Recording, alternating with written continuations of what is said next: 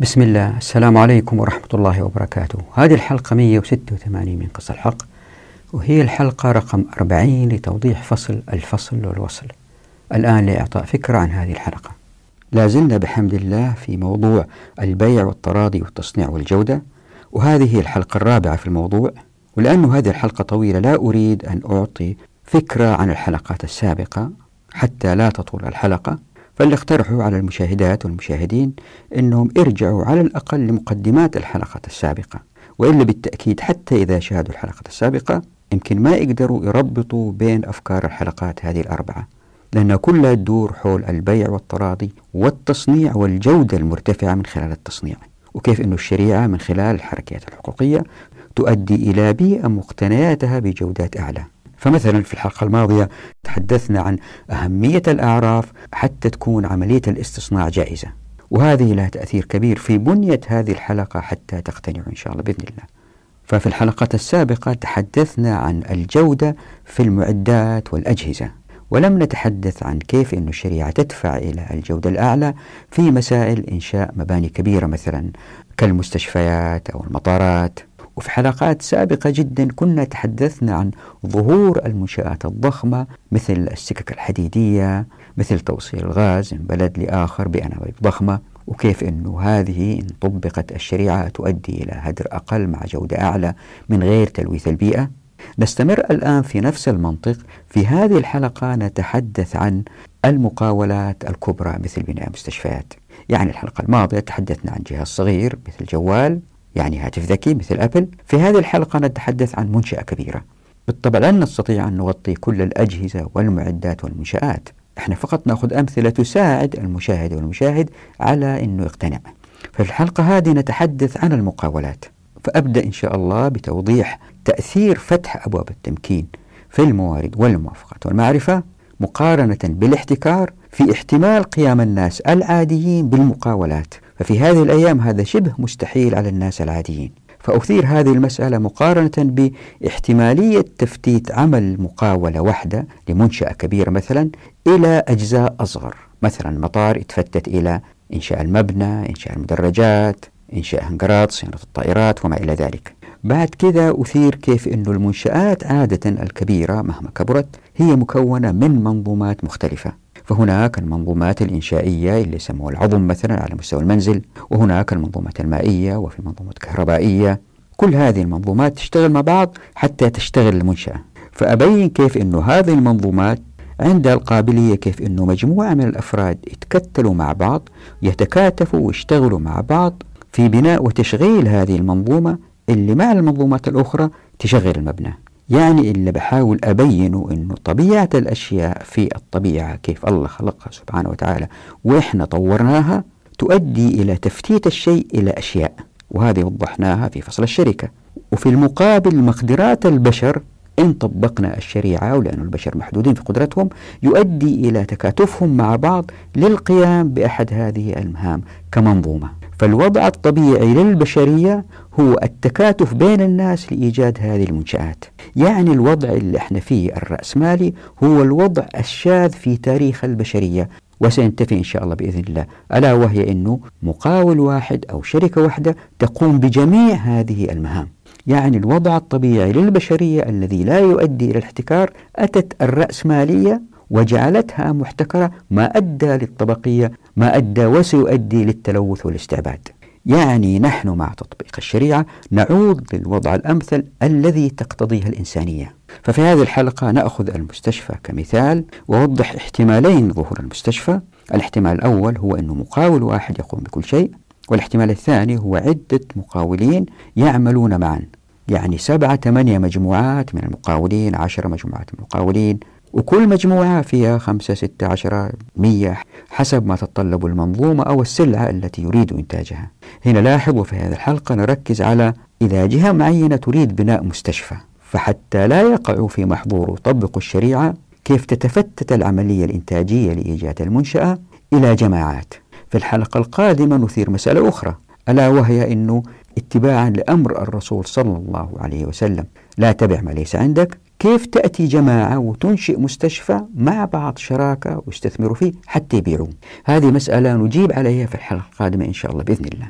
لكن الآن في هذه الحلقة نجيب على السؤال هل يمكن بناء هذا المستشفى من مقاولين متكاتفين كل جماعة مكونة من أفراد ومع الجماعات الأخرى يقوموا ببناء المنشأة بالاستصناع من غير مواد؟ وذلك لأن الاستصناع من غير مواد يؤدي إلى خلافات أقل وأنها جائزة شرعة. إن وجدت الأعراف يعني مسألة الأعراف في هذه الحلقة هي مرتكز مهم لفهم هذه الحلقة. وظهور الأعراف تحدثنا عنها سابقا في حلقات ماضية. ثم بعد ذلك أتحدث عن الرق الحديث ألا وهو اللي يسموه نظام الكفيل في بعض دول الخليج مثلا ولها تسميات أخرى بأنظمة مختلفة في دول العالم الغربي. فما يستطيع أي شخص مثلا ما هو مواطن في دولة غير إسلامية دولة غربية مثلا أنه يقوم بأي عمل إلا تحت مظلة أفراد آخرين مواطنين أو تحت مظلة أنظمة ذلك البلد والتي هي أيضا نوع من أنواع الرق. فأشرح في هذه الحلقات تجربة شخصية لي أنا عن مسألة الكفيل والرق الحديث هذا اللي سميته فأوضح من خلال حكايتي ببناء المباني وبيعها كيف أنه الرق الحديث هذا لفت نظري إلى التكاتف الذي توجد الشريعة إن طبقناها وأنه الآن غير مطبق لأنه الشريعة غير مطبقة. فوضح من خلال هذه القصة كيف أن تطبيق الشريعة يدفع إلى التصنيع أكثر من الاستصناع بعد ذلك وضح كيف أنه تركيبة المستهلكات إن طبقنا الشريعة واللي تكون مبنية على الضروريات أكثر من الحاجيات ثم الكماليات كيف أنه هذه التركيبة بطبيعتها تؤدي للتصنيع وليس للاستصناع. ثم بعد ذلك وضح العلاقة بين التصنيع والاستصناع في المنشآت مثلا. مثال جيد على كده الشبابيك. فإن خضعت إلى التصنيع فالواحد يذهب إلى مصنع الشبابيك أو إلى تاجر الشبابيك ويشتروا منه شباك ويركبوا على الجدار اللي ترك فيه الفتحة على قد مقاس الشباك. لكن الاستصناع هو يترك الفتحة ثم يأتي العامل من المصنع ويأخذ مقاسات هذا الشباك ثم يصنع الشباك لهذه الفتحة. فأبين الفرق بين الاثنين من حيث الفصل والوصل والإنهاك النفسي. بعد كده أبين أنه طيب في ناس يريدوا التميز ولا يريدوا شبابيك تشبه شبابيك الآخرين. فما العمل؟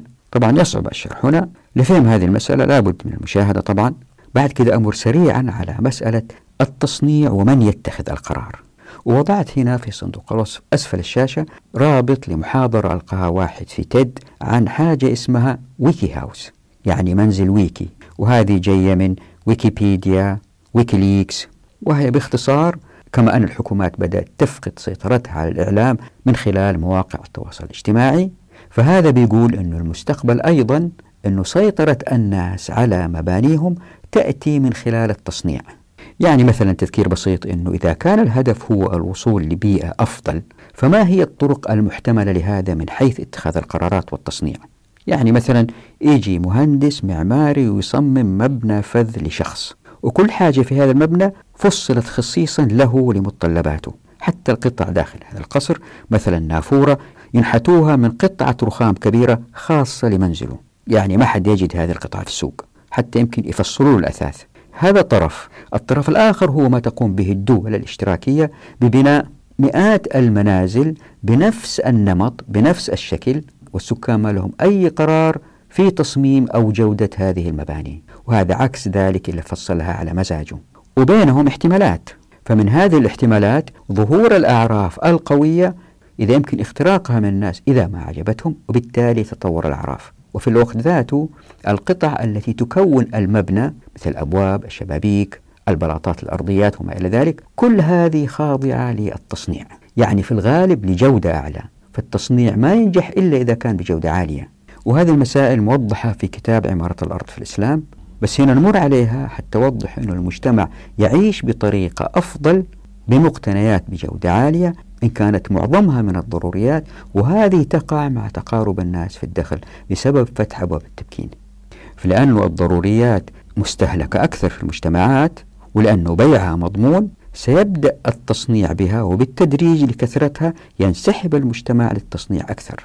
بعد كده وضح أنه تطبيق الشريعة يؤدي لانتشار الأعراف ثم هذا الانتشار يؤدي للتصنيع من طريقين إما التقليد أو الابتكار. فأوضح الطريقتين وأنهما مع تطبيق الشريعة سيؤديان بالضرورة للتصنيع. فلا بد من المشاهدة لتروا كيف أن الشريعة تؤدي للتصنيع بمنع الاستصناع إن لم يوجد العرف. سبحان الله هذه المسائل العجيبة تثبت أن الشريعة خارج نطاق العقل البشري في السمو. بعد كده أضرب مثال لكيفية ظهور الأعراف دون ما هدر. ثم أوضح لماذا التصنيع هو النهج الأفضل للجودة مقارنة بالاستصناع. بعد كده بعد كل هذه التوضيحات نستطيع الإجابة على السؤال كيف يمكن بناء منشأة كبيرة مثل مستشفى بتطبيق الشريعة؟ يعني كل نظام يشترك في إنتاج شراكة واحدة وتتكاتف هذه الشراكات لإيجاد منشأة أفضل من المقاولات التي نعرفها اليوم. يعني الأعراف والتصنيع معا يؤدي لظهور أجهزة ومعدات بجودة أعلى مع تجميعها بأعراف أفضل فتكون بالتالي المحصلة أفضل مما تؤدي إليه الرأسمالية. طيب يمكن واحد ينظر إلى مستشفى كبير ضخم فذ متقن يقول لي شوف هذه أفضل من أي شيء يمكن يقوم به الناس سواء طبقنا أي نظام اشتراكي إسلامي أو رأسمالي. يعني ما الفرق بين ما تؤدي إليه الشريعة وبين واقعنا المعاصر الذي نرى فيه مثلا مستشفيات فذة؟ طبعا الجواب هو أنه في فرق كبير بين ما تؤدي إليه الرأسمالية والشريعة تستحيل الإجابة هنا فلا بد من المشاهدة. بعد كده نأخذ مثال تصميم. ما أقول بناء؟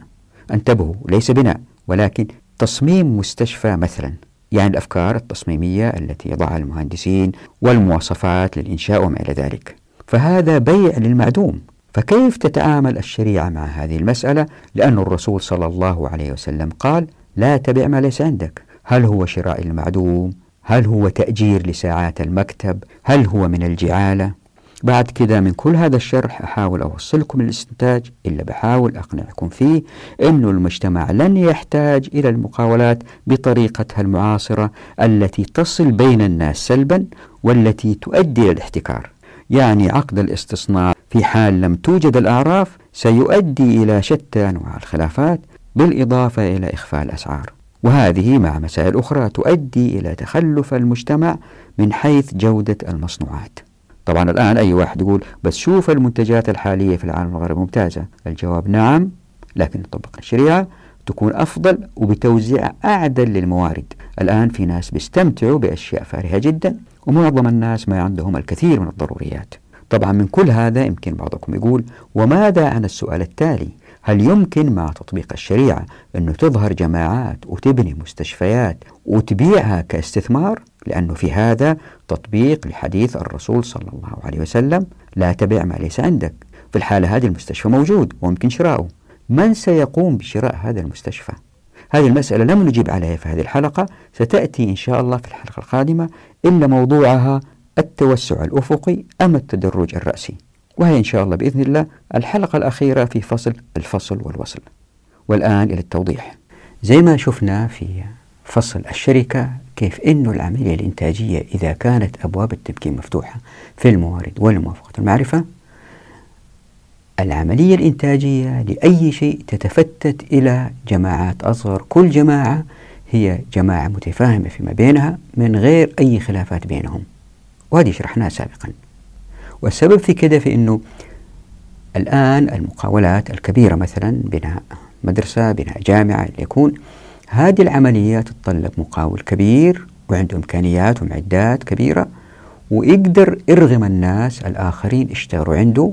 هو ما يمسكهم واحد واحد يرغمهم لا هم يأتوا إليه مرغمين لأنه في نسبة عطالة عالية في المجتمع فيختار بينهم فيصير هو السيد هم العمال. وفي الوقت ذاته ما يقدروا يقوموا بأي عمل بأنفسهم لأنه ما عندهم رأس مال يساعدهم ولا عندهم الموافقات من الدولة إلا تساعدهم أنهم يشتغلوا مقاولات لأنه عمل المقاولات يحتاج تصريح من الحكومات. حتى لو حصلوا على هذه وهذه المشاريع الكبيرة ما يقدروا يأخذوها لأنه الأموال في الدولة اللي بتستخرجها من المعادن زي النفط زي الفوسفات أو إنها بتأخذها من الناس بالضرائب وبعدين الدولة تستثمر في مشاريع وهذه المشاريع تدخل فيها الواسطات والمحسوبيات وتعطى لأفراد دون آخرين. هذا الكلام أيضا ينطبق في العالم الغربي لكن بطريقة مختلفة فيها نوع من الشفافية ما تعطى لجورج بدال مايكل لأنه جورج عنده واسطة. لا تعطى لجورج لأنه عنده التأهيل في التصنيف في الشركات وعنده الخبرات السابقة التي تتراكم والآخرين ما يقدروا يأخذوها. وبكده بالتدريج يحصل على المشاريع الكبيرة والناس العاديين بالذات المبتدئين الشباب المتحمسين ما يمكن يحصلوا على هذه الفرص. لكن إن طبقنا الشريعة إذا جاء واحد وحاول يأخذ مشروع كبير ويبغى ينفذه العمال ما راح يشتغلوا له. ليه؟ لأنه يقدروا يشتغلوا بأنفسهم في مجالات أخرى غير الإنشاء. ولأنه ما في بطالة الناس المهتمين بالإنشاء اللي لهم خلق يشتغلوا في المنشآت. إذا يبغى يجيبهم يقولوا له ندخل معك شريك. هذه العملية اللي شرحتها بسرعة الآن تؤدي إلى تفتيت العمليات الإنتاجية في الأشياء الكبيرة ومنها مثلا خلينا نقول بناء مستشفى وهذا اللي راح نشرحه الآن كيف يمكن هذه المنشآت تتفتت في إنتاجها إن طبقنا الشريعة؟ يعني الشريعة تؤدي إليه مو بكيفهم. لا ننسى أن الله سبحانه وتعالى الخالق الخلاق البارئ المصور البديع خلق إنسان عزيز. هذا الإنسان العزيز بطبيعته يرفض أنه يكون مستعبد. الآن إذا كان نظرنا إلى أي منشأة كمستشفى مثلا نجد أنها مكونة من أنظمة. نظام إنشائي للمبنى يتكون من القواعد من الأعمدة من الأرضيات من الأسقف. في نظام آخر هو نظام الحوائط ألا وهي الحوائط التي تصل بين هذه الأعمدة وهذه الحوائط فيها الأبواب فيها فتحات هي الأبواب والنوافذ يعني شبابيك. وفي نظام كهربائي ألا وهو الكيبلات اللي بيمشي فيها التيار الكهربائي وبعدين في عدادات بريكرات بعدين في أسلاك بسمكات أقل بعدين بريكرات أخرى يعني مقسمات أخرى. وبالتدريج ألين توصل إلى مخرج اللمبة أو مخرج الكهرباء اللي يشبكوا فيه الجهاز اللي يبغوه مثلا. وفي نظام الأكسجين اللي يوجد في المبنى مثلا في الدور الأرضي أو في كل دور أو في السطح. خزان يسحب من الأكسجين لكل غرفة إذا احتاجوها المرضى مثلا. وفي نظام السلالم الكهربائية وفي نظام المصاعد. كل هذه أنظمة تشتغل مع بعض حتى تجعل المبنى يشتغل. وكل نظام له عرفه في الإنشاء وعرفه في التشغيل. هذا يخلي الناس يتكتلوا حول هذه الأنظمة كجماعات تشتغل كشراكات. إذا كان ما في رأس مالية يعني إذا طبقنا الشريعة وهؤلاء الشركاء لأنهم يعرفوا الشغلة من مصلحتهم أنه المبنى في النهاية يشتغل. لذلك بالتأكيد راحين يتكاتفوا ويتعاونوا فيما بينهم لأنه في مصلحتهم ربحيا أنهم ينجزوا هذا المبنى.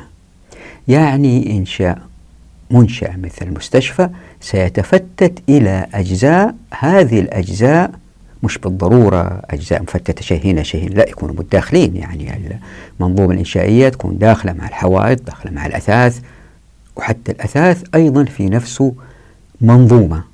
فإذا نظرنا إلى أي حاجة من إنتاج البشر في الكرة الأرضية سواء طيارات غواصات سيارات أجهزة معدات زي ما شفنا الحلقة الماضية في الحديث عن الهاتف الذكي الجوال أي إنتاج بشري مكون من منظومات أو أنظمة وكل منظومة يعرفوا لها رجالها المتخصصين فيها. الآن إذا كان طبقنا الشريعة وكان الإنتاج بالتعاقد بالاستصناع من غير مواد تقل جدا احتمالية ظهور الخلافات وسينجز المبنى. كيف؟ أتذكروا أنه في الحلقات السابقة قلنا أن المقاولة بالمواد ستؤدي إلى الخلاف بين الزبون والمقاول. وأن الخلاف أقل ظهور إن كانت المقاولة دون مواد. لكن في كلا الحالتين عموما المقاولة مع مقاول ويعمل له عمال أو يعمل له مقاولون أصغر منه. هذه وضحناها وقلنا السبب هو لأن الوضع كان محتكر. لكن إن طبقنا الشريعة هذا سيختلف جذريا ويأخذ أحد احتمالين. أما يكون المالك هو الذي يتعاقد مع كل مقاول على حدة أو أنه جميع المقاولين الصور هدول وكل مجموعة شركاء يشتركوا مع بعض لتنفيذ منظومة. فهؤلاء المجموعات من الشركاء يتفقوا على بناء المستشفى كاستثمار لهم حتى يبيعوه جاهز بعد إنهائه. طبعا أي واحد الآن منكم يسأل السؤال مين راح يشتري مستشفى إذا لم تكن للدولة أموال إن طبقت الشريعة؟ هذا سؤال مبرر. ليه؟ لأنه المستشفى راح يكون غالي في السعر والدولة ما عندها أموال. طيب من أين تأتي الأموال لشراء المستشفى؟ هذا السؤال راح أجاوب عليه لاحقا. بس الآن خلينا نخش في المسائل التنفيذية. هل ممكن بناء المستشفى أو لا؟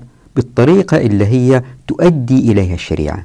يعني استصناع من غير مواد. قبل الاستمرار خلينا نوضح الآتي. الإسلام حارب الرق. لكن اللي صار زي ما أنتم عارفين في معظم الدول العربية بالذات الثرية أوجدوا نظام يؤدي إلى الرق سموه نظام الكفيل. هذه الدول بالذات النفطية عندها موارد وتريد التنمية لكن لا تريد أفراد الشعوب الأخرى من المسلمين أو غيرهم. يقاسموهم الكيكة اللي هي مصدر مهم من مصادر الدخل لهذه الشعوب. فاللي صار أنه الناس اللي هم في الدول الفقيرة يريدوا العمل والربح لأنه دخل بسيط يأتيهم إذا أتوا لهذه الدول الغنية والعمل فيها يكفيهم مثلا لبناء منزل أو تدريس أولادهم إلا هو. فيجمعوا أموالهم في تلك الدول حتى يستطيعوا الدخول لهذه الدول الثرية.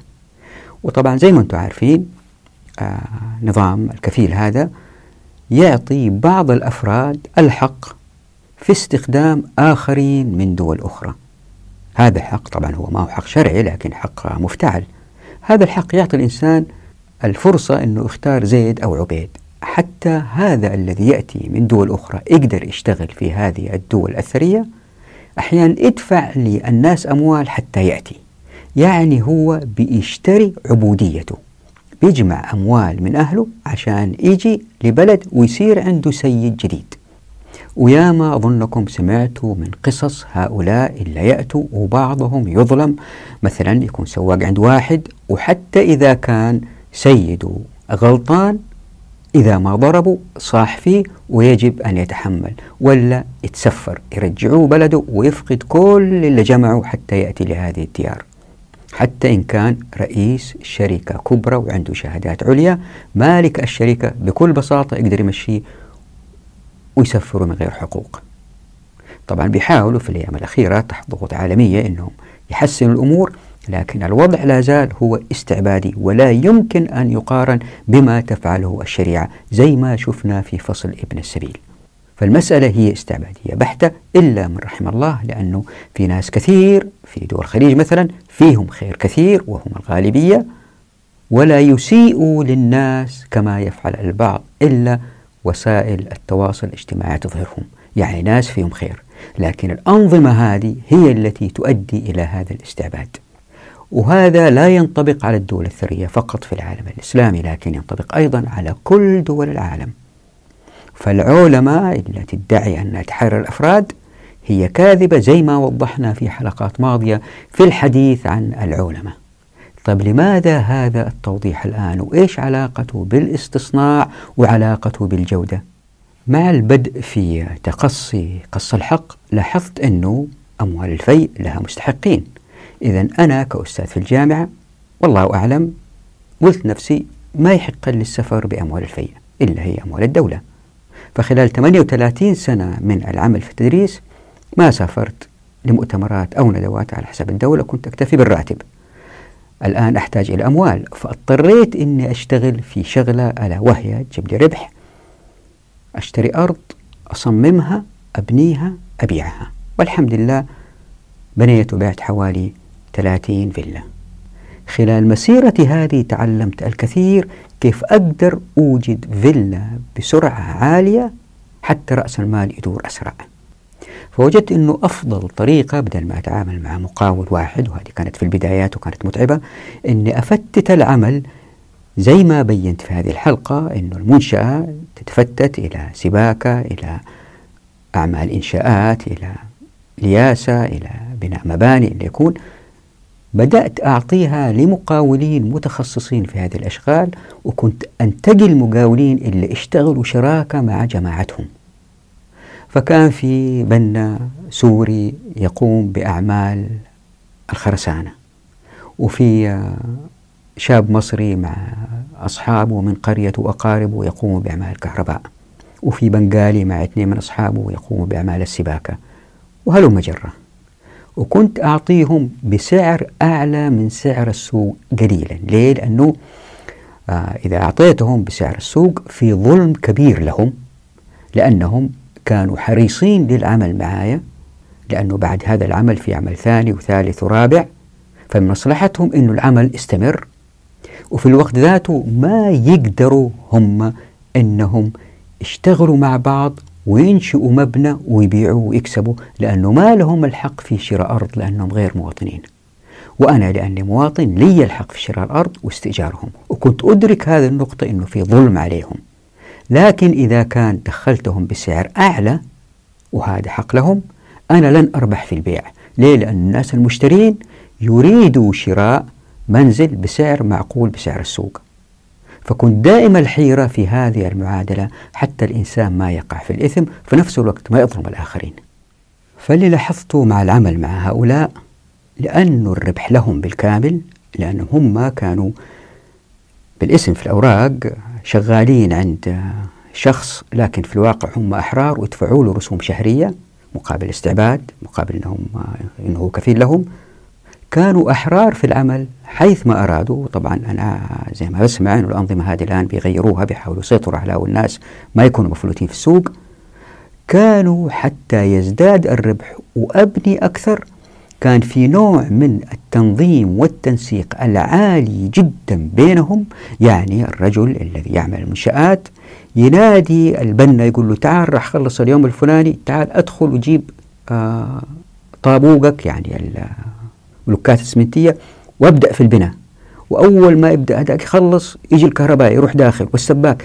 في نوع من التنظيم بينهم حتى يخلصوا الفيلا اللي أحيانا مهما كانت كبيرة يخلصوها في خمسة أشهر. من البداية إلى النهاية. ليه؟ لأنه الربح في مصلحتهم لأنه إذا أنا بعت بيدخل الفيلا الثانية. ففي تناسق وتناغم كبير بينهم خلاني أفكر هذه يختلف تماما عن أنه في بعض العمال اشتغلوا في بعض المؤسسات أحيانا أجيبها تدخل مؤسسة جديدة مثلا بركب مصعد مثلا هذه المؤسسة عندها عمال أحيانا ومجلودين وبيشتغلوا بأجور بسيطة لأنه ما يقدروا يشتغلوا برا جابوهم يكفلوهم يشتغلوا عندهم أو يخرجوهم برا البلاد. فمصلحتهم في الربح ليست موجودة لأنهم شغالين براتب شهري. كانت المشاكل التي تأتي في الموقع تأتي من هؤلاء لأنه ما في تناغم بينهم. لكن لو كان هذا اللي اشتغل في تلك المؤسسة له الربح لكان شارك مع هؤلاء اللي هم يشتغلوا لأنفسهم ويدفعوا مال لواحد غيره براتب شهري. والربح كله لهم كان ساهم معهم في سرعة الأداء وكان هذا في مصلحة الجميع. والآن خلينا نتخيل أنه الشريعة مطبقة. إيش اللي يصير؟ هؤلاء العمال زي زيهم يستطيعوا أن يعملوا لأنفسهم يستطيعوا شراء أرض ويمكن يستغنوا عني تماما. دوري أنا هو مصمم للمبنى. يمكن يقولوا لي تعال صمم المبنى ولك نصيب من الربح. وإذا كان يبغوا يشتغلوا عندي وأنا أقنعتهم يشتغلوا عندي ذاك الوقت أدفع لهم مرتب مرتفع جدا مجزي جدا بالنسبة لهم حتى يشتغلوا عندي ولا يشتغلوا لأنفسهم ويخاطروا بأنفسهم. الله خلق إنسان يحب أنه يخاطر يحب أنه يبدع. هذا الإنسان إذا أتيحت له الفرصة وشايف الربح جاي ومضمون يجتهد أكثر وأكثر ويشتغل بطريقة أفضل ويستمتع وتكون الجودة أعلى ما تكون. مع أقل هدر وقت ممكن لأنه كلهم يبدأوا ينسقوا بين بعض وتظهر الأعراف اللي هم يشتغلوا عليها بين بعض بأعلى جودة ممكنة بأقل تكلفة ممكنة. أقصد تكلفة من حيث مواد من حيث وقتهم اللي يشتغلوا فيه. وطبعا إذا هؤلاء أفراد في الأمة ووضعهم تحسن جدا ونفسياتهم تحسنت كل المجتمع يتغير لأنه كل أفراده ونفسياتهم أفضل ومستمتعين بالعمل. يمكن واحد سألني طيب يقول لي طيب ليه ما كنت تدفع لهم أجر مرتفع؟ يا جميل حتى يكونوا في وضع نفسي أفضل. الجواب هو أني لو دفعت أجر نوعا ما مرتفع لن أربح ولن أبيع. والسبب هو أنه المقاولين الآخرين عندما يبنوا بيعطوا العمال أجر منخفض جدا والمنافسة بين المقاولين تؤدي إلى سعر أنا إذا كان دفعت لهؤلاء العمال أكثر من كذا راح أخسر.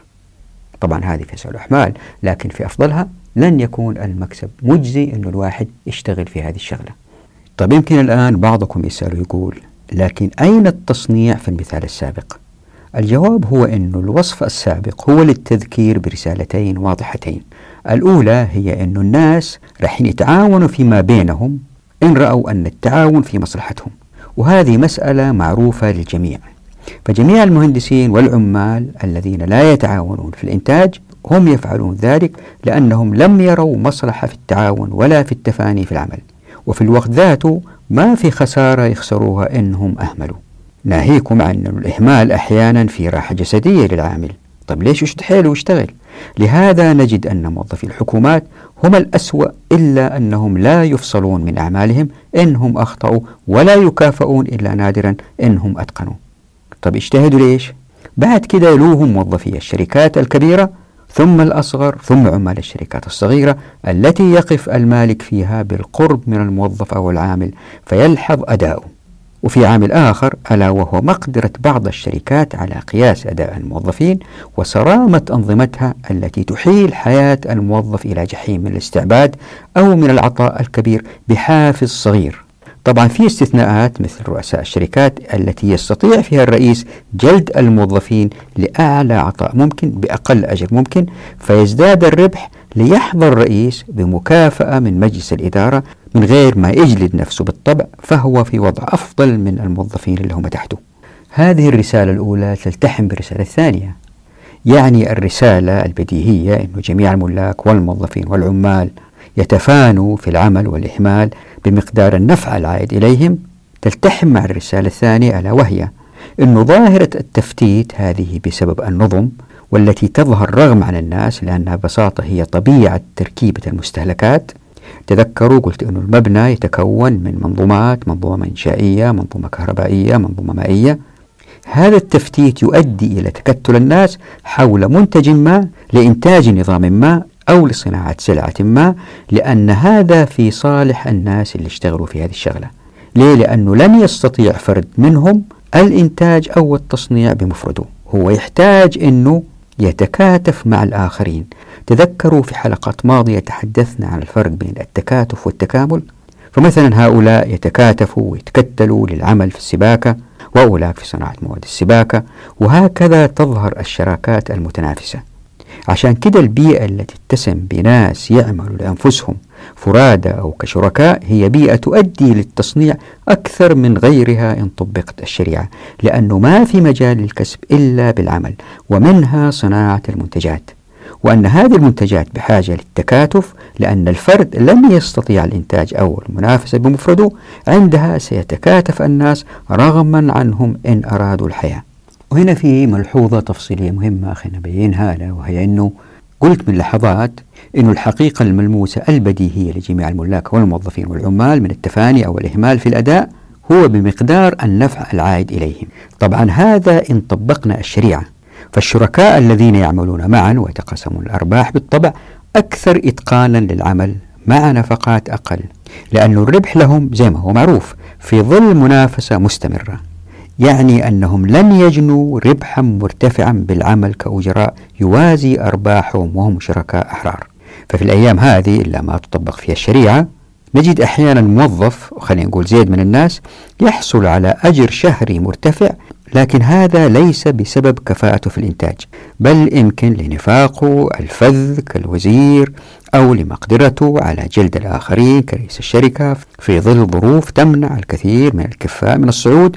لكن إن كان زيد بالفعل مبدع عندها سيحصل على ما يفوق الآخرين بسبب إبداعه ولكن في حدود إن طبقت الشريعة.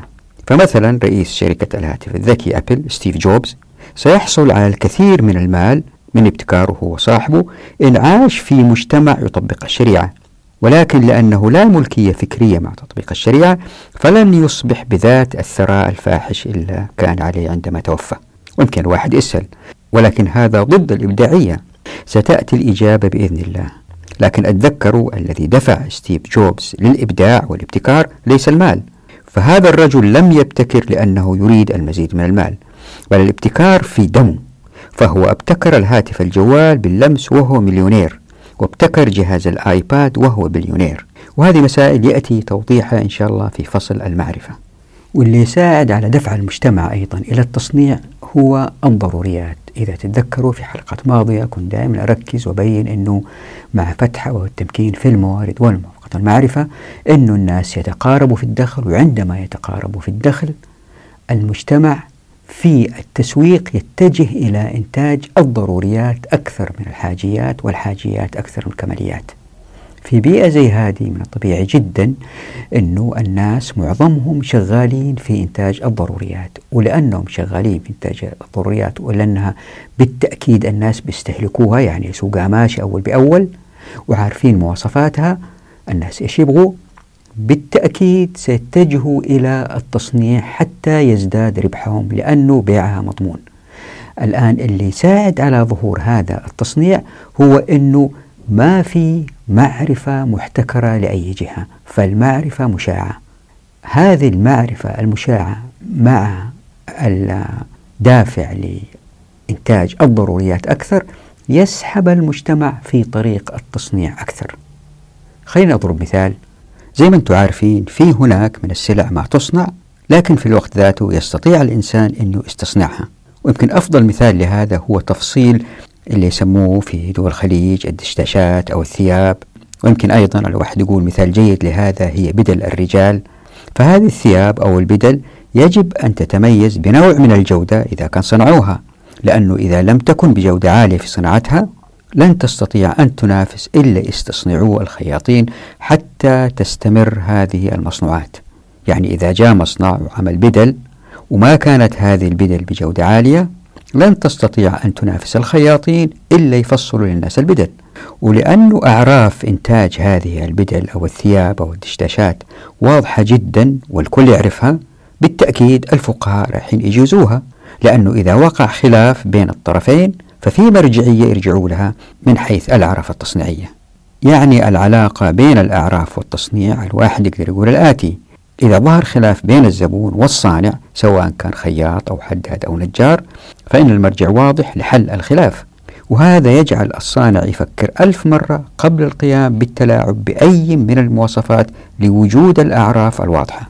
يعني الوضع هو كالآتي. في أعراف واضحة والأعراف تعني أن السلعة إن صنعت بكميات كبيرة باتباع الأعراف ستلقى قبولا من الزبائن. فالتصريف إذن للسلعة وكأنه مضمون. وهناك حاجة في السوق للضروريات التي إن صنعها الشركاء فسيربحون لأن البيع مضمون. وهناك شركاء يبادرون ويعملون بجد وابتكار ومثابرة سعيا لأعلى ربح بأقل مجهود ممكن. هنا تأتي الشريعة وتقول لا تبع ما ليس عندك. وهنا بالطبع سيظهر التصنيع. خلينا نضرب مثال. التصنيع يعني ببساطة أنه المصنع بينتج منتجات ما يعرف هي فين تستخدم بالضبط. الاستصناع يعني أنه المهني اللي بيصنع الشيء هو يعرف أين سيستخدم. مثلا المصنع الذي يصنع الثياب في منطقة معينة ويجوا تجار يأخذوها يبيعوا في مناطق أخرى. المصنع ما يعرف مين سيلبس هذا الثوب. بينما الخياط يعرف أنه زيد من الناس سيلبس هذا الثوب. هذا فرق جذري. إيش أهمية هذا الفرق؟ خلينا أخذ مثال مثلا. إذا كان عندنا مبنى ونبغى نضع فيه الشبابيك مع التصنيع سيظهر مصنع خلينا نقول إصنع شبابيك ألمنيوم وإصنعها بمقاسات محددة هو يجب أن يجتهد في إيجاد المقاسات اللي يتوقع أنه أكثر الناس يشتروها. فيبدأ ينتج هذه الشبابيك بعضها ينجح بعضها يفشل بالتدريج يصل إلى مقاس الكل يقبل عليه. فاللي يصير الآن في التصنيع أنه المقاول يبني المبنى ويترك فتحات على مقاس الشبابيك اللي هي مصنوعة في المصنع ويجيبوها ويركبوها. وهذا وضع يختلف عن الاستصناع لأنه المقاول بعد هو يبني بعد ما يترك الفتحة في الشباك اللي هي راح يجرك في الشباك أقصد الفتحة في الحائط يأتي عامل الألمنيوم ويأخذ المقاسات لهذا الشباك ويصنع الشباك لهذا يعني يصنع النافذة الألمنيوم القضبان القزاز لهذه الفتحة في الجدار. فهذا الشباك لا يستخدم إلا في هذه الفتحة لأن الفتحات الأخرى في المباني الأخرى بمقاسات مختلفة.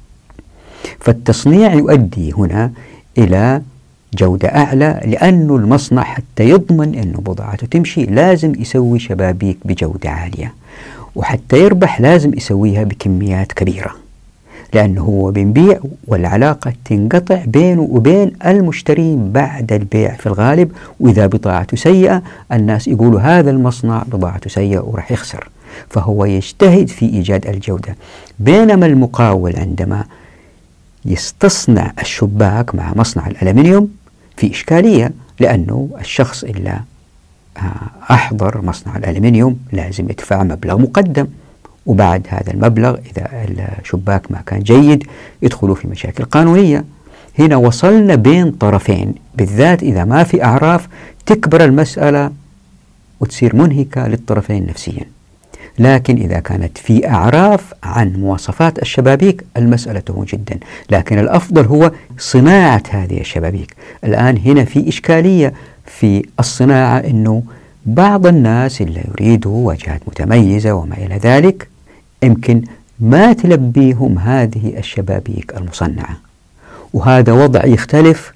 إن طبقنا الشريعة لأن الناس متقاربين في الدخل وحب التميز يضمحل عندهم لأنهم ناس أرقى وأسمى في أخلاقهم وليسوا شرهين زي ما تؤدي إليه الرأسمالية من إيجاد نفوس ما تشبع إلا بالتفاخر بالإضافة إلى أشياء أخرى طبعا وهؤلاء يريدوا شبابيك متميزة جدا لمبانيهم. حتى هذه مع مرور الزمن إن طبقنا الشريعة الفتحات المميزة اللي يصير أنه تظهر أعراف تصنيعية تنتقل تصير مصنوعات لشبابيك بأحجام إذا ركبناها مع بعض تؤدي إلى انفراد في الذوق. لذلك إذا نظرنا إلى المدينة الإسلامية نجد أن معظم مبانيها متشابهة وليست متطابقة لأن الأعراف هي التي سيطرت على إنتاجها إلى حد كبير. طبعا ما كانت في فكرة أنه المصانع تنتج عشرات آلاف الشبابيك والأبواب هذه لم تكن موجودة بالتدريج بدأت تظهر واللي هي كان مفروض تظهر في العالم الإسلامي لأن الرسول صلى الله عليه وسلم قال لا تبع ما ليس عندك. أي واحد يزور أي محل لبيع مواد البناء في الولايات المتحدة الأمريكية أو في أوروبا حتى الأيام هذه بدأت تنتشر في بعض دول الخليج سيلحظ مباشرة أنه معظم أجزاء المبنى يمكن يشتريها بنفسه ويركبها بنفسه في بيته مع شوية مساعدة من بعض العمال. فاللي صار أنه أذواق الناس المستهلكين فرضت نفسها على الشركات اللي تصنع. فظهر التصنيع بهذا الاتجاه. وكان الأولى يطلع في الإسلام إن طبقنا الشريعة. طبعا في مسائل تفصيلية هنا لا أريد الدخول فيها وضحتها في كتاب عمر طرف الإسلام. وإذا تقرأوا في صندوق الوصف أسفل الشاشة وضع لكم رابط لفيديو واحد بيحاول آه يثري هذا التوجه ألا وهي أن الناس يسيطروا على القرارات البنائية. فزي ما صار مثلا في آه اليوتيوب أنه الإعلام بدل ما يكون في يد الدولة أو شركات كبيرة بدأ الإعلام يذهب إلى أيدي الناس من خلال قنوات اليوتيوب من خلال صفحات الفيسبوك وتويتر وما إلى ذلك. فهو أوجد حاجة سماها ويكي هاوس زي ويكيليك ويكيبيديا فهو بيحاول من خلال هذا الفيديو أنه يوجد من خلال التصنيع طريقة تشييد للمبنى القرارات تكون في أيدي الناس وفي الغالب ما يقعوا في خطأ. طبعا هذا موضوع جانبي لا أريد الدخول فيه اللي حب يقرأ كتاب عمرة الله في الإسلام. لكن الآن الموضوع المهم لنا هو الآتي. أنه التصنيع يعني الإنتاج بكميات كبيرة من غير ما نعرف هذا المنتج مين راح نستخدمه بينما الاستصناع يعني علاقة بين طرفين وهذه العلاقة تجيزها الشريعة إذا كانت في أعراف تشغيلية أو أعراف تصنيعية الآن خلينا نثير السؤال من هو الأجرأ في الإقدام على التصنيع؟ هل هم الشركاء أم مدراء الشركات؟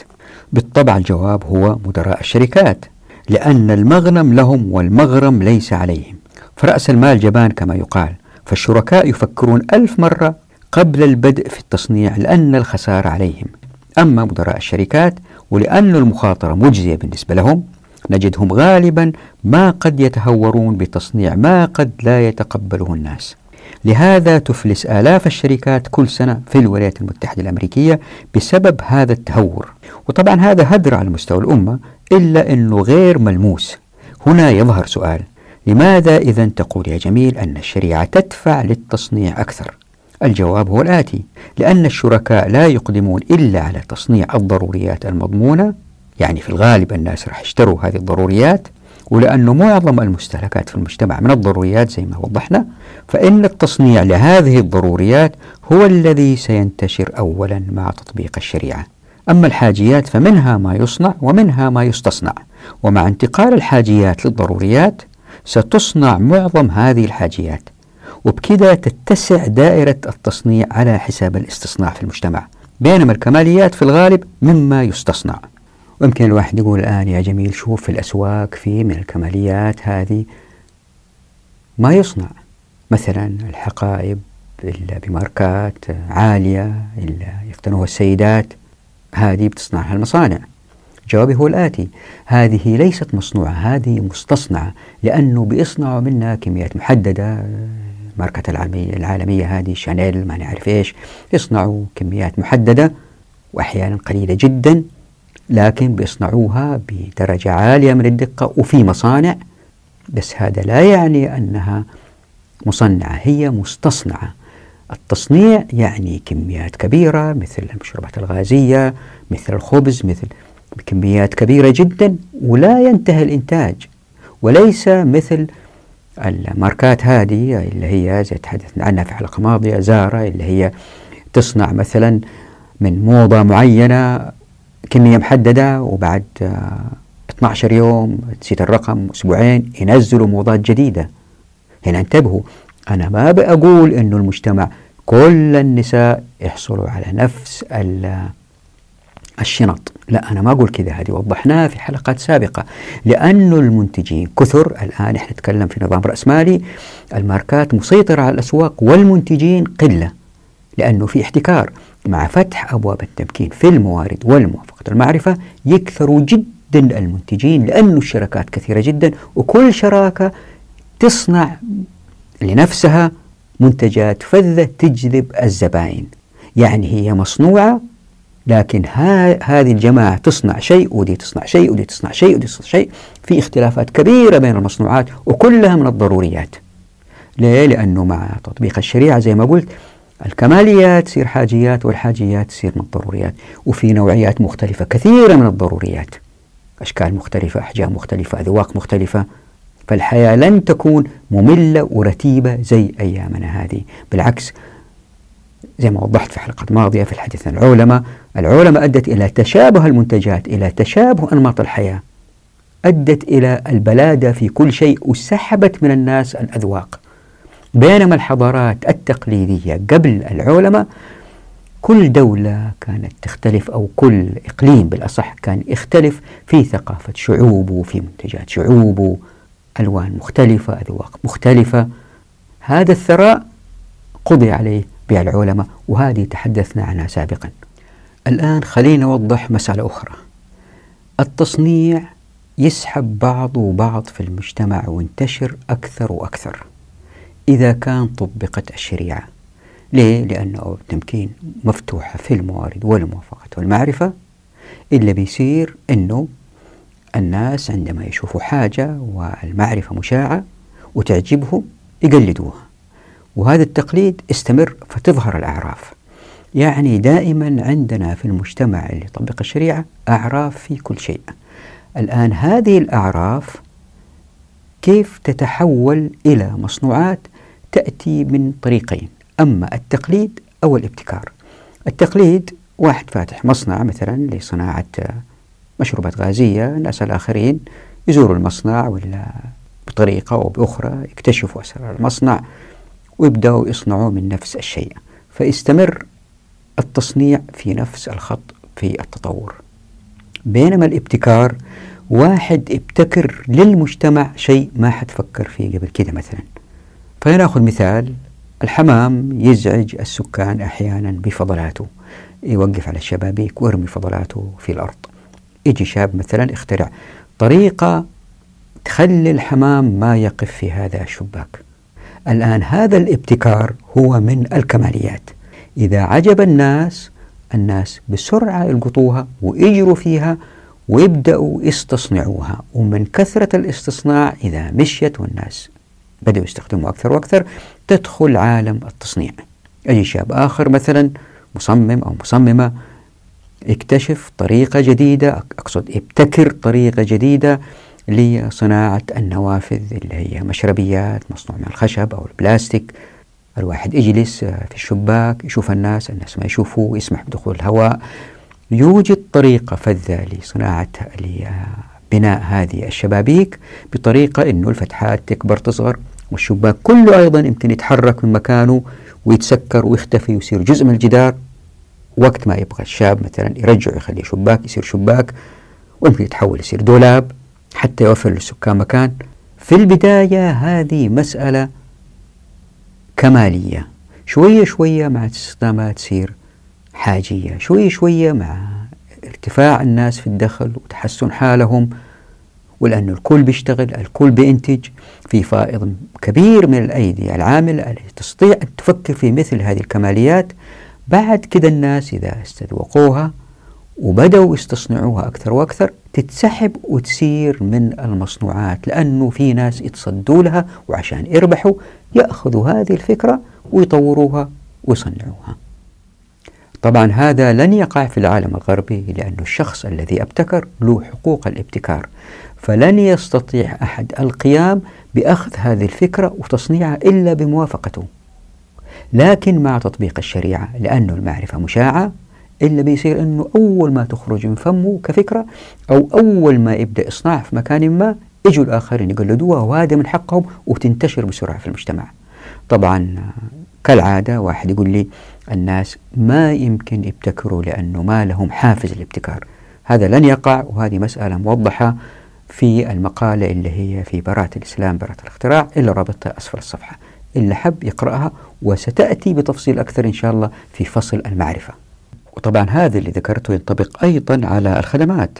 فمثلا إذا كان وجد شخص طريقة مبتكرة في تدريس الرياضيات للأطفال بطريقة سهلة وثبت نجاحها الكل راح يتلقفها ويجري فيها ويمكن يضيفوا عليها ويطوروها.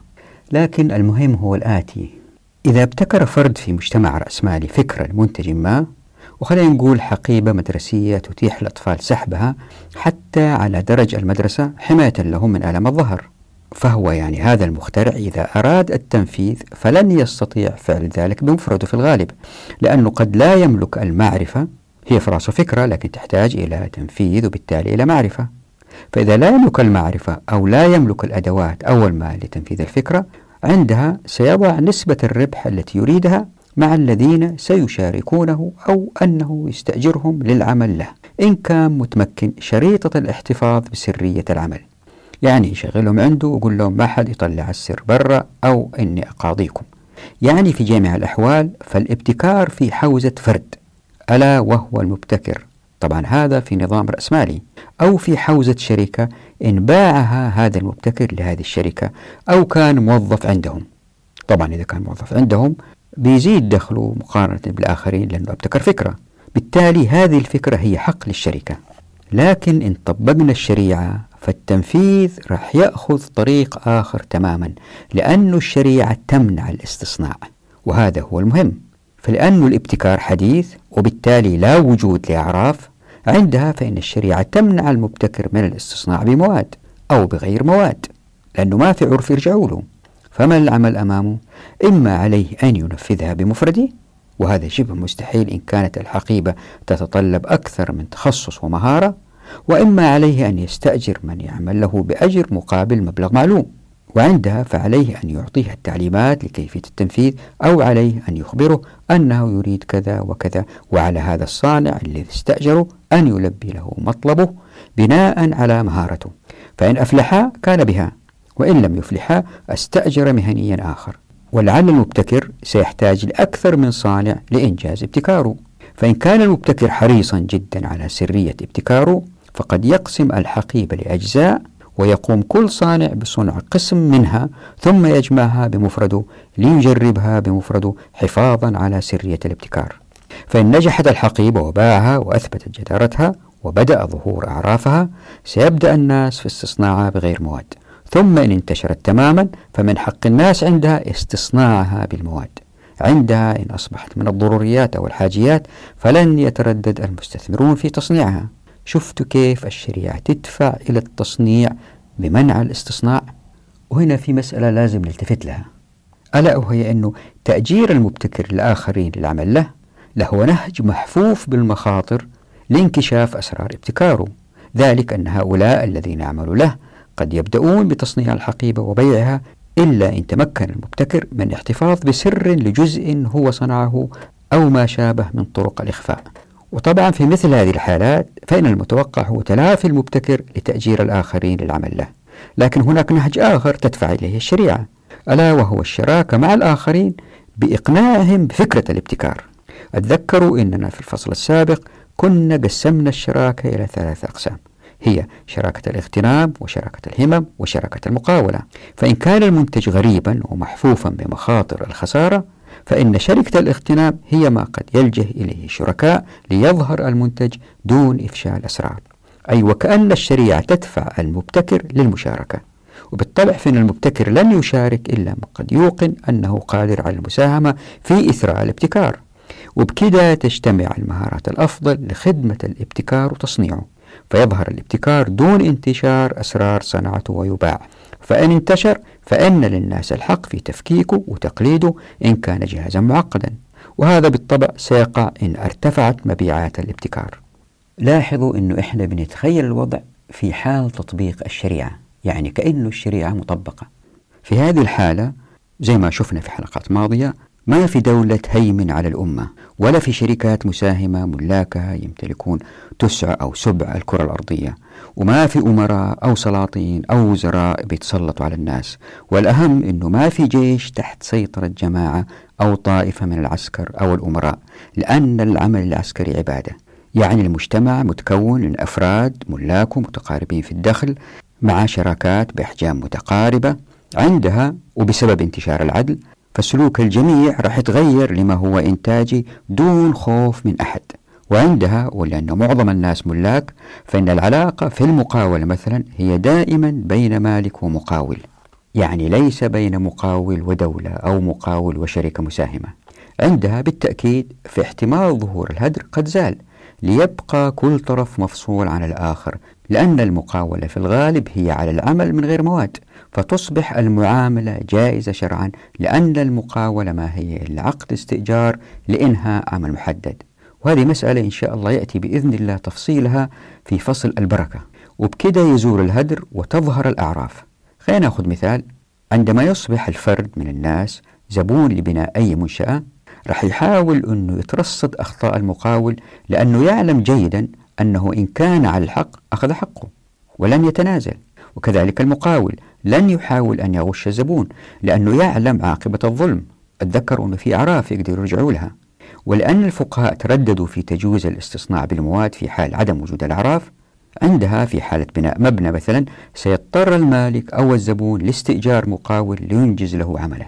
فإن أهدر المقاول المواد في الإنشاء فلن يفلت من لوم المالك ومحاسبته وفي الغالب سيجد المقاول المبررات. وبمثل هذه الترصدات من المالك ثم التبريرات من المقاول ثم الجدل حولها بين الطرفين وربما التحاكم إن اشتد التشاح يعني ظهر النزاع بينهم عندها ستظهر الأعراف التي يحتاجها القضاة والناس لفض الخلافات. وفي كتاب ابن الرامي الذي تحدثت عنه سابقا كتاب الإعلام بحكم البنيان في هذا الكتاب الكثير من النوازل التي أصبحت بعد ذلك أعراف يرجعوا لها في حل الخلافات. يعني بكده يظهر للأعراف هيبة لن يحاول أحد التعدي عليها. فالكل يعلم بالتجربة أنه صب سقف لغرفة مساحتها 25 متر مربع مثلا مع كاميراتها هو مثلا 6 أمتار مكعبة. فإن تعدت يعني فإن زادت عن كده حوسب المقاول. لهذا كانت المدن الإسلامية تتحلى بنقابات المهن المختلفة أو أنه كان في عريف أو شيخ لكل مهنة لفض الخلاف بين الزبائن والحرفيين. وطبعا زي ما أنتم عارفين هذه النقابات كانت في الغالب خارج سيطرة الحكومات. يعني هذا الاستصناع إلى باحث الشريعة إن كانت الأعراف واضحة يؤدي أيضا للتصنيع من خلال الجدل بين الزبائن والصناع ما يؤدي إلى الأعراف ما يؤدي إلى توضيح معالم السلع ومواصفاتها. عندها ستكون الساحة الاقتصادية واضحة تماما للشركاء لما يجب أن يصنع. فينطلق الجميع للتصنيع قدر المستطاع للاستسلام لقوله تعالى أعوذ بالله من الشيطان الرجيم. يا أيها الذين آمنوا لا تأكلوا أموالكم بينكم بالباطل إلا أن تكون تجارة عن تراض منكم. وبالطبع أيضا للامتثال لقوله صلى الله عليه وسلم لا تبع ما ليس عندك. وإذا أصبح التصنيع هو النهج الإنتاجي في المجتمع فلا بد للمنتجين من التنافس للحفاظ على سمعتهم واللي هي رأس مالهم. وهذا ما لن يستطيع الاستصناع تحقيقه. خلينا نأخذ مثال معروف. زي ما أنتم عارفين لصناعة المسامير أعراف لا يعلمها إلا من هو في المهنة. فهناك مسامير لا تصدأ كتلك التي تستخدم في المسابح وهناك التي لا تصنع إلا لتستخدم مرة واحدة. فعند الاستصناع بمواد قد يضع الحرفي كالنجار مثلا مسمارا رخيصا لأنه قد يستغل جهل الزبون. فالزبون بالتأكيد لم يحدد مواصفات المسمار. والنتيجة هي منتج قد ينهك الزبون مستقبلا ويأكل من وقته بسبب ركاكة المنتج وحاجته للصيانة. لكن إن كانت المواد على الزبون وإن كان الاستصناع من غير مواد الزبون راح يعرف الفرق لأن الأسعار بين المسامير في محل المسامير مختلفة فينتبه للفرق بين الأنواع. لكن بالطبع فإن الأفضل هو التصنيع بعد ظهور الأعراف. ليه؟ لأن النجار إذا صنع دولاب وباعه ثم ظهر فيه الخلل فهو ضامن إن كان الخلل بسبب سوء استخدام المواد لأن الأعراف ستفضحه وبالطبع فلن يجرؤ النجار أو غيره من الصناع على إنتاج ما قد يسيء لسمعتهم لكي لا يفقدوا السوق. فالناس لن يرحموا الصانع الغشاش إن غش أو أخطأ لأن الأعراف واضحة وبكده ترتفع الجودة في كل المجتمع. الآن بعد كل هذا اللي مرينا عليه أقدر أبين لكم كيف يمكن المستشفى يبنى إن طبقنا الشريعة. إذا تتذكروا قلت في هذه الحلقة أنه أي منشأة تتجزأ إلى أنظمة من المنتجات فالهيكل الإنشاء نظام وأعمال الكهرباء نظام وهكذا. وهذه أيضا مسألة وضحناها في فصل الشركة. فإذا طبقنا الشريعة فإن الغالب هو أن كل نظام خلينا نقول نظام إنشائي مثلا سيقوم بإنتاجه جماعة من الشركاء كشراكة واحدة. وهؤلاء قد يختلفون فيما بينهم أحيانا. يعني هم شركاء وشغالين مع بعض. واحد يقول للثاني تأخرت في الصباح واحد يقول له والله أنت تشتغل أقل. يمكن بينهم اختلافات. وهذا الخلاف لابد أن يحل وهذا وضحناه في فصل الشركة. لكن في النهاية هم يصبحوا جماعة واحدة متناغمة تشتغل مع بعض بتناسق كبير. عندها سيكون الحل مع التكرار عرفة. كيف؟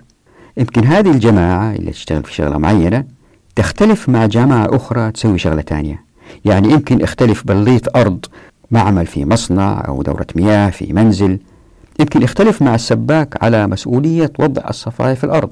كل واحد يقول الثاني الصفاية هذه اللي في الأرض اللي يذهب إليها الماء ويتصرف. هو شغلك أنت. ليه؟ لأنه هذه الصفاية نقطة التقاء بين طرفين يعني بين السباك وبين اللي يبلط. ويمكن يختلف الكهربائي مع صانع الأبواب. والاختلاف يكون على من يمرر سلك فتح الباب داخل الباب. الكهربائي يقول لصانع الأبواب هذا شغلك. أنت تصنع الباب وتضع فيه أنبوب وفي داخل الأنبوب تضع السلك. بينما صانع الأبواب يقول لا أنا أضع لك الأنبوب اللي يمر فيه السلك وأنت تدخل السلك جوا الأنبوب. في اللي بيصير إنه هاتين الجماعتين اللي تشتغل على شغلة واحدة حتى ينهوها لابد يحلوا هذه الإشكالية لأنه في مصلحتهم إنه العمل يستمر. فإذا حلوها وتقبلوها كطرفين عندها ستصبح عرف. وبكثرة الأعراف يستمر التشهيد دون ما خلافات بين المقاولين. تذكروا أن هؤلاء المقاولين متكاتفين لإنجاز المبنى. هكذا ينتج المبنى دون ما خلافات بين المقاولين أو بالأصح الشركاء الصانعين. وبأقل هدر وبأعلى جودة لأن الأعراف تحدد الجودة.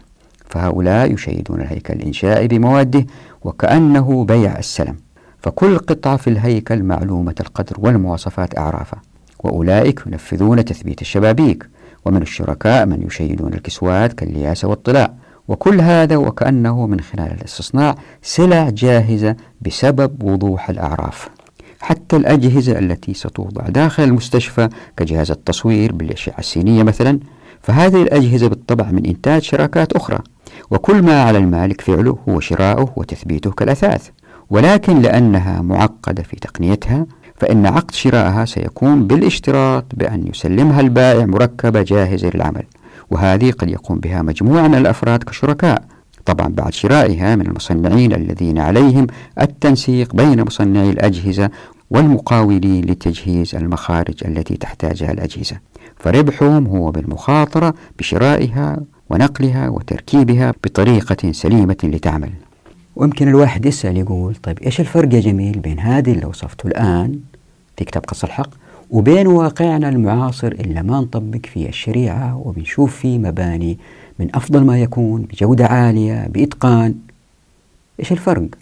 الفرق هو الآتي أنه هذه المنتجات التي نراها الآن هي من خلال مجتمعات فيها احتكار فالتجربة في التي أدت إلى ظهورها ليست منتشرة في المجتمع وبالتالي فهي تجارب منتقى لأوضاع محددة وبدأت تعمم على الآخرين.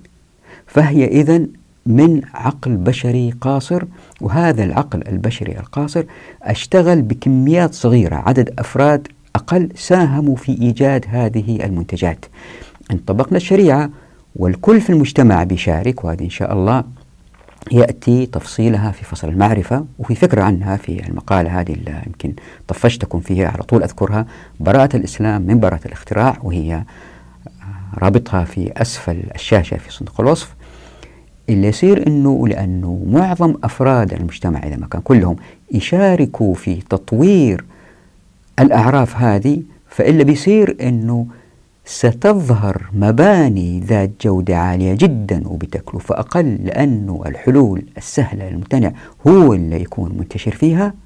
عندها سنحصل على عمران أفضل بكثير بتقنيات أعلى ذات كفاءة عالية في البيئة مثل المباني الحالية. ما هي مقاومة للحرارة؟ ما هي ذاتية استهلاك للطاقة وما إلى ذلك جدا متخلفة عما يحتاجه الوضع. بدليل المكيفات الكهربائية اللي تستهلك طاقات عالية مثلا في المناطق الحارة وبدليل التدفئة اللي تكلف كثير في المناطق الباردة زي ما أنت شايف في أوروبا مثلا وماكلين مقلب الآن مع الحرب في أوكرانيا لأنه الغاز الروسي يمكن ينقطع عنهم. فما طوروا حالهم وأوجدوا بيئة ذات استقلالية عالية في الاستخدام لأنه الطريق اللي مشوا عليه كان احتكاري. إن طبقنا الشريعة ولأجيال رأينا حلول فذة ما يمكن نتخيلها الآن لأن العقل البشري قاصر. يعني لا يمكن مهما حدثتكم إني أتخيلها ولا يمكن واحد منكم إنه يتخيلها. إن طبقت لأجيال ومن خلال تراكم الملايين من الناس من تجارب تظهر الحلول الأفضل وهذه لن تأتي إلا بتطبيق الشريعة. يعني شتان بين حالين ولا يمكن أن أصف لكم كيف ستكون المنشآت إن طبقنا الشريعة لأنه عقل البشر قاصر. طيب خلينا نقول أنه هذا الرد اللي وضعته الآن بالنسبة لكم غير مقنع وأن المستشفى في النهاية سيبنى بنفس التقنيات الحالية سواء طبقت الشريعة أم لم تطبق. يعني المقاول للهيكل الإنشائي مثلا في كلتا الحالتين سواء طبقنا الشريعة أو لم نطبقها رح يشيد الأعمدة والأسقف بالحديد والخرسانة مقابل مبلغ مقطوع وإنه بالتالي ما في فرق بين الحالتين. إذن يمكن بعضكم يضيف لضحت اللي وضحته إذا كان في مقاول كبير جدا ومتمكن وعنده مهندسين أفذاذ وأجهزة ومعدات ضخمة هذا المقاول رح يعطي المجتمع أجود أنواع المنشآت وبسرعة عالية في التنفيذ لأنه هيكلهم الإداري في التنفيذ هرمي وهذا سيجعل كل مهندس وعامل في الموقع يتحرك بطاعة ودقة باتباع التعليمات والرسومات وبأقل صدامات ممكنة بين المهندسين والعمال. فلا حاجة إذن للأعراف فالكل يطيع التعليمات وينفذها للوصول لأعلى المواصفات. الجواب هو الآتي اللي يفكر بهذه الطريقة نسي أننا نبحث عن الكفاءة في الأداء وعن العدل في التوزيع للثروات واللي يقترحوا بعضكم بهذا النقد فيه غض طرف عن العدل يعني اللي بينتقدوا نسيوا البعد الإنساني والجانب الاقتصادي على الأمة يعني نظروا للثمرة فقط ولم ينظروا إلى جذورها. فهذا المستشفى اللي تبنيه الشركات المعاصرة ومن إنتاج عمال مستعبدين وراء كل مهندس أو عامل أسرة فقيرة مقهورة تكافح في الحياة. ولأن هذه الأسر مقهورة فأبنائها والأسر فقدهم المجتمع لأنهم لم ينشأوا في رعاية سوية ليزداد عطاؤهم في المستقبل. فمن هؤلاء الأبناء من قد ينحرف ويذهب للسجن وعندما يزيد هؤلاء سيتباطأ المجتمع النمو. لأنه في نفقات لهذه السجون ولأنه في نفقات على الشرطة وما إلى ذلك. وهذا مثال واحد من آلاف الأمثلة عن القهر والاستغلال. طبعا لا تنسوا أن ملاك هذه الشركات هم في الغالب من المتنفذين. هم ما حصلوا على هذه العقود لبناء هذه المستشفيات والجامعات إلا لأنهم أصحاب نفوذ. وما في صاحب نفوذ فقير. لابد أن يكون فوق مستوى العامة في الثراء. أو يكون صاحب منصب في الدولة ويعطي المشروع لواحد من أقاربه أو داخل هو معاهم شراكة من تحت لتحت. هؤلاء لأنهم أثرياء يستهلكوا الكثير من الكماليات وأضعاف أضعاف ما ينتجوه وهذا يؤدي للمزيد من الاستهلاك الترفيه في المجتمع. ولهذا طبعا آفات وويلات شرحناها في حلقات ماضية. طيب يمكن واحد يسأل يقول بس هؤلاء بينتجوا؟ كيف تقول يا جميل بيستهلكوا أضعاف أضعاف ما ينتجوه هذه مسألة وضحناها في حلقات ماضية وقلنا أنه العملية الإنتاجية إذا تفتتت الكل يكون إيده في العمل. فهذا المدير الذي يدير شركات كبرى لن يوجد أصلا لأنه لهذه الشركات الكبرى آفات كثيرة وضحناها في الحديث عن العلماء. الآن خلينا نقارن هذا بما كان يمكن أن يقع إن طبقنا الشريعة. لهؤلاء المهندسين والعمال إن كانوا شركاء. فإذا جو هؤلاء المهندسين مع تطبيق الشريعة واشتغلوا مع بعض كشركاء كل شراكة تنجز منظومة من منظومات المبنى سينتجون أفضل من هذا المبنى الذي نراه هذه الأيام. ولكن أيضا بتوزيع أعدل للموارد وهذا يؤدي الكثير من الإيجابيات اللي مرت فينا في حلقات ماضية. ناهيكم عن التغيير الجذري لهيكلة المجتمع السياسي الاجتماعي المؤدية للعزة كما سيأتي إن شاء الله في فصل البركة بإذن الله. يعني يا أخوات وإخوان لا تنظروا لمبنى واحد بل يجب أن ننظر للمجتمع بأسره. ويمكن في كوريا الشمالية وما بها من مجاعة أوضح مثال مقارنة بما نراه فيها من بعض المنشآت الضخمة والصواريخ بعيدة المدى. طيب يمكن الواحد يسأل الآن يقول طيب ماذا عن تصميم مستشفى؟ واحد يجي عند مهندس أو مكتب هندسي يقول له صمم لي مستشفى هل هو تأجير أم هو مقاولة؟ يعني الزبون بيستأجر وقت الموظفين ولا هي مقاولة بيعطيهم هي ويأخذها منهم. كنت في كتاب عمارة الأرض في الإسلام وضحت مسألة مهمة ألا وهي أنه مع تطبيق الشريعة ظهرت أعراف للمباني وهذه الأعراف أدت في حاجة سميتها إلى غرافات اللي هي من مغراف اللي يغرف أنه البيئة تتكون من أماكن هذه الأماكن تشتغل مع بعض وفيها نوع كبير من التشابه بينهم بحيث إنها تشتغل بأقصى إمكانية ممكنة وهذه الفراغات مركبة بطريقة تؤدي إلى أقل تكلفة ممكنة مع أفضل أداء ممكن من حيث البيئة وما إلى ذلك. يصعب شرحها هنا. وهذه الأعراف كانت تتطور مع الزمن. ومن الأمثلة جيدة لهذا المباني اللي بنوها المسلمين سواء المماليك أو العثمانيين أو في شمال أفريقيا تجد أن المبنى في وقته في وقته شغال من أفضل ما يكون برغم وهذا المهم برغم أن التقنية والخبرة وقتهم كانت محددة. الآن يعني ضعيفة. الآن هذه الأيام التقنية جدا تطورت. يعني كان يصعب عليهم بناء مكان مفتوح من غير أعمدة 40 في 40 متر. الآن هذا ممكن. وما كان عندهم زجاج عازل للحرارة وما كان عندهم مضخات مياه ضخ المياه من تحت لفوق وما إلى ذلك. كل هذه التقنيات الآن موجودة ومع ذلك في معماريين يتغنوا بالمباني القديمة ذات التقنية الأقل مقارنة بالمباني الحديثة. يعني هنا في خلل.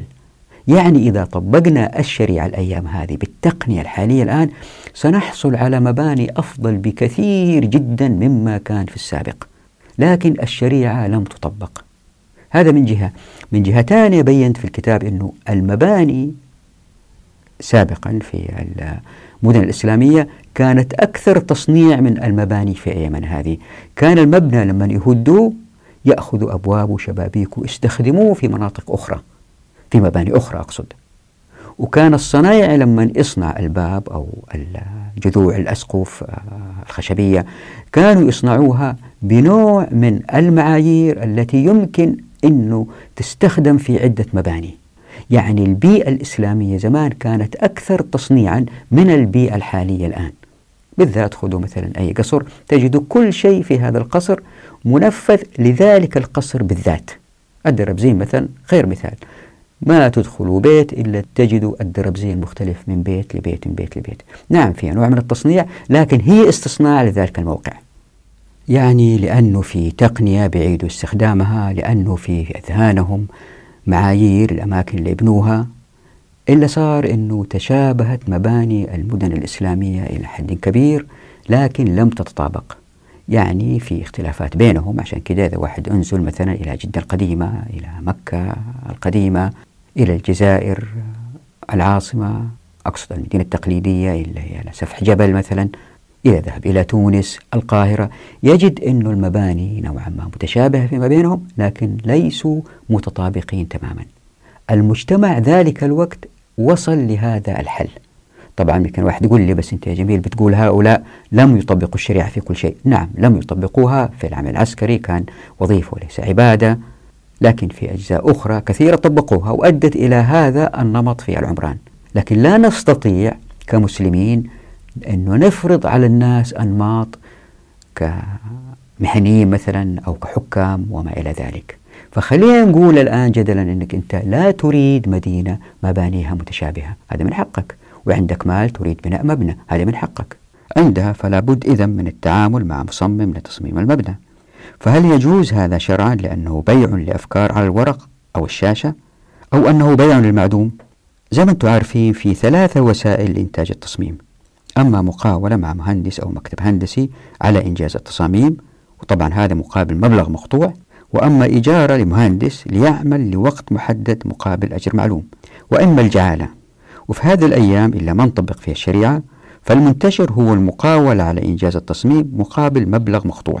وعادة ما يقوم الملاك بالسؤال جيدا عن المهندس المصمم قبل تكليفه بالمهمة. والسبب في كذا لأنه الزبائن خايفين ولأنه عقد على شبه المعدوم.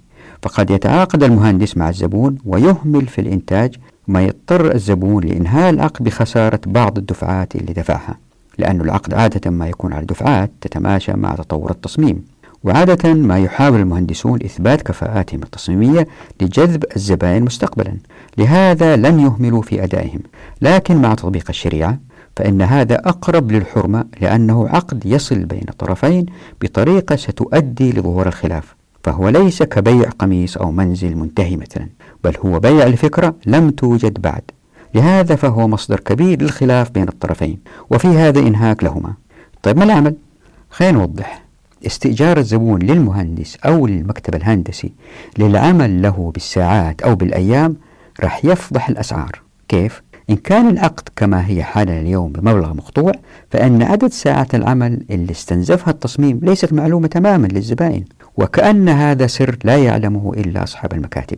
لهذا يتصاعد الخلاف بين الطرفين إن لم يوافق الزبون على الفكرة التصميمية الأولية.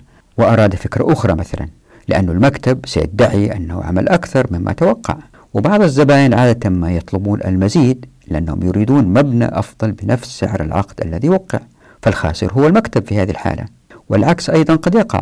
فإن لم يكن الزبون واعيا فقد يمرر المكتب الهندسي فكرة تصميمية لا ترتقي إلى قيمة العقد.